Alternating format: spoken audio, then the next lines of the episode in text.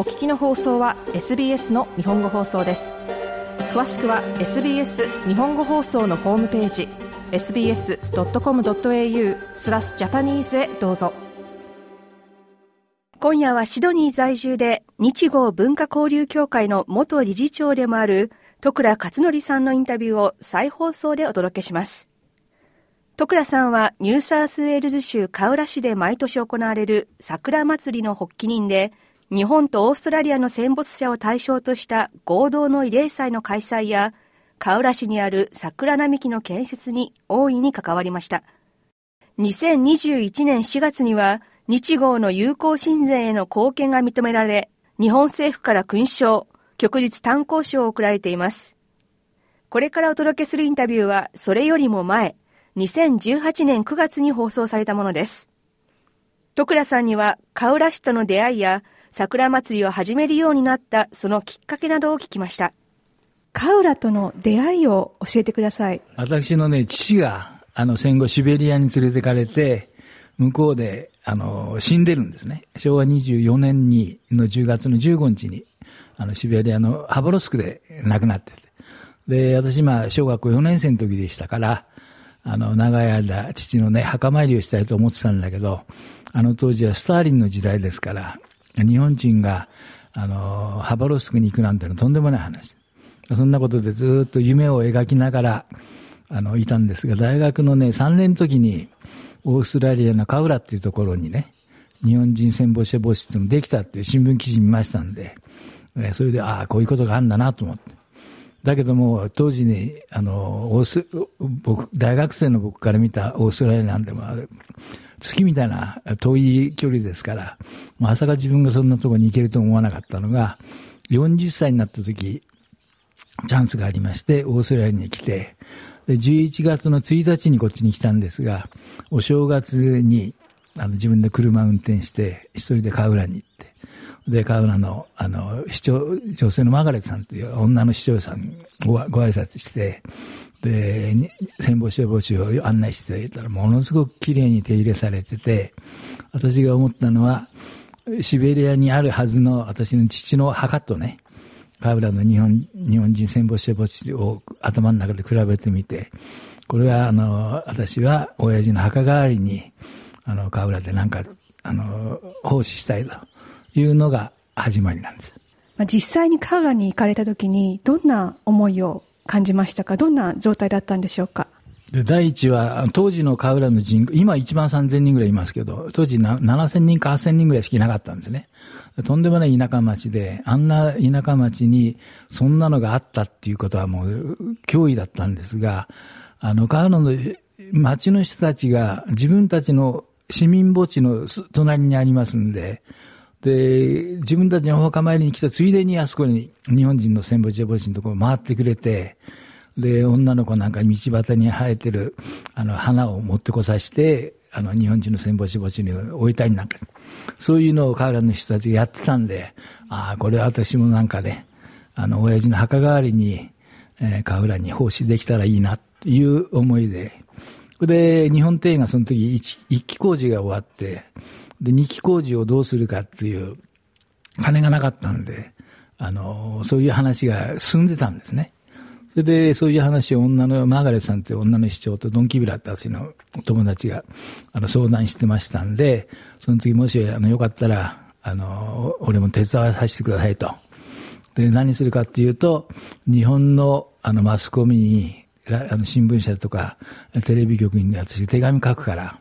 河浦の日本庭園の二期工事の資金援助してもらえたらありがたいと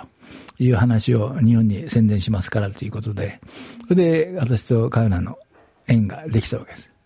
それが39年前。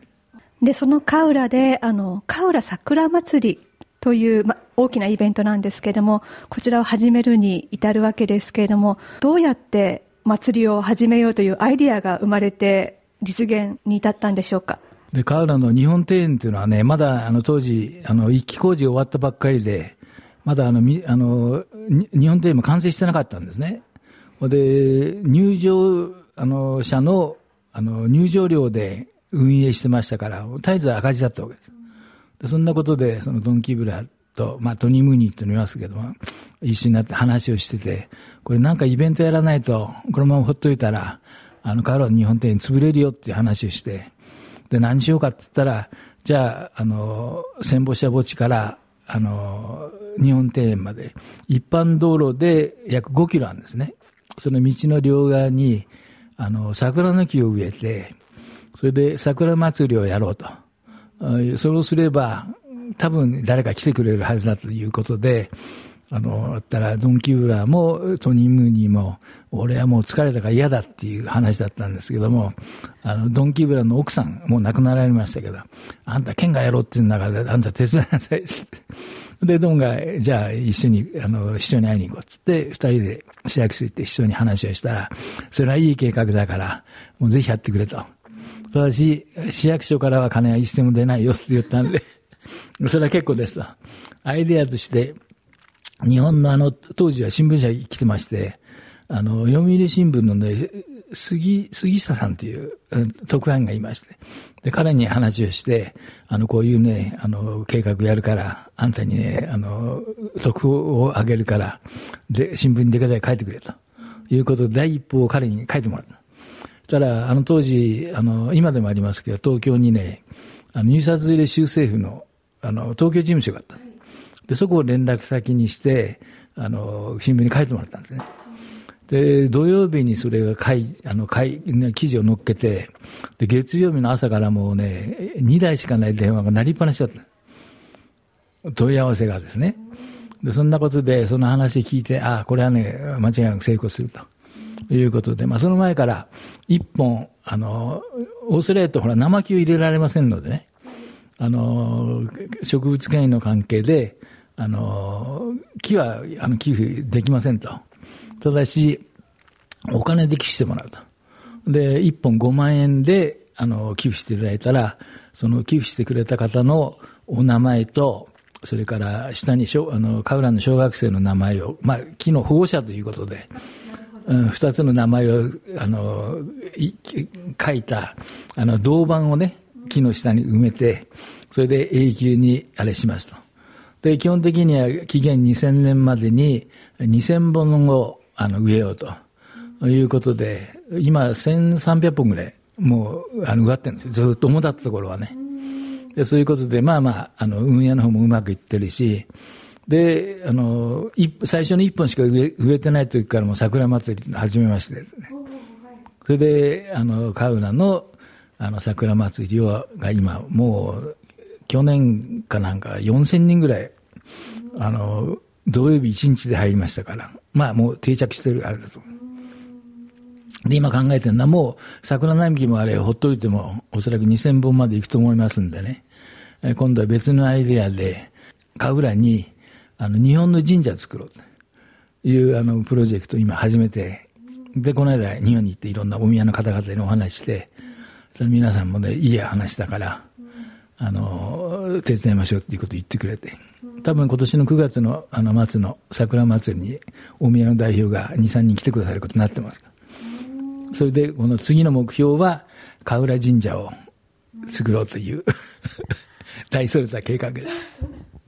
その河浦との出会いから始まって、桜祭りももう40年近く続いていて、で、実際徳良さんも現在でもそのカウラと深いつながりがある。このご縁を不思議に感じたりとかしませんか？あのね、私にとってはね、カウラっていうのは、私のシベリアで死んだ親父の、あの、墓代わりなんですね。ですから、あの、年に3回ぐらいカウラ行ってますけれども、要するにあそこに、カウラに行くのは、親父に会いに行くようなもんですから。だからそういうことで、まあ、親父の、あの、なんですか、あの、高徳でね、なんかカウラにも奉仕できればいいということで動いてますから。から僕はあの、いろんなチャンスがあって、なんか、あの、こういうあれで金儲けになるからって話何回ももらったことあるんですけど、私は、あの、親父の墓代わりに、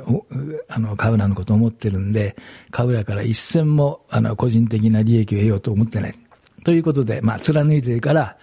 あの、カウラの市役所の連中も信用してくれてるんだと思います。あの、最初は小さく始まった桜祭りだと思うんですけれども、そうやって1日に4000人の来場者が集まるまで大きくなって、発展していく様子を実際に見ていらして、やはりこう、感慨深いと言いますか、あの、嬉しく思う気持ちとか感じますか？これはね、今も、あの、昨年も4000人近く、あの、土曜日だけでね、入ってくれて、で、市役所の人たちも喜んでるし、地元の人たちも、また桜祭りだって期待してくれてるわけですからまあ最初は一人か二人しかいなかったお客さんが 増えてきてくれたっていうのはありがたいことですけど、まあ僕はね、親父の墓帰りだから、あの別にだからってどうっていう気持ちは一切ないし、それをや、僕がやってるってことを、河浦の人たちも知ってるから、あそこに行くとみんな温かく迎えてくれますんでね。まあ、僕に言わせれば、僕の故郷みたいな感じになって、もう39年目になりますからね、今年で。そんなことで、河浦と私は多分死ぬまで、あの、付き合うだろうということです。日豪文化交流協会の元理事長で、河浦市の桜祭りの発起人である徳倉勝則さんのインタビューを再放送でお届けしました。今年2023年の桜祭りは9月23日の土曜日に行われます。詳しい情報は、カウラの日本庭園のホームページ、またはソーシャルメディアからどうぞ。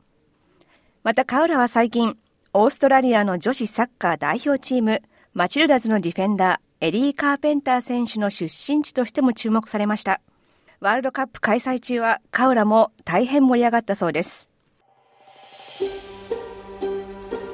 もっとストーリーをお聞きになりたい方は iTunes や Google ポッドキャスト Spotify などでお楽しみいただけます。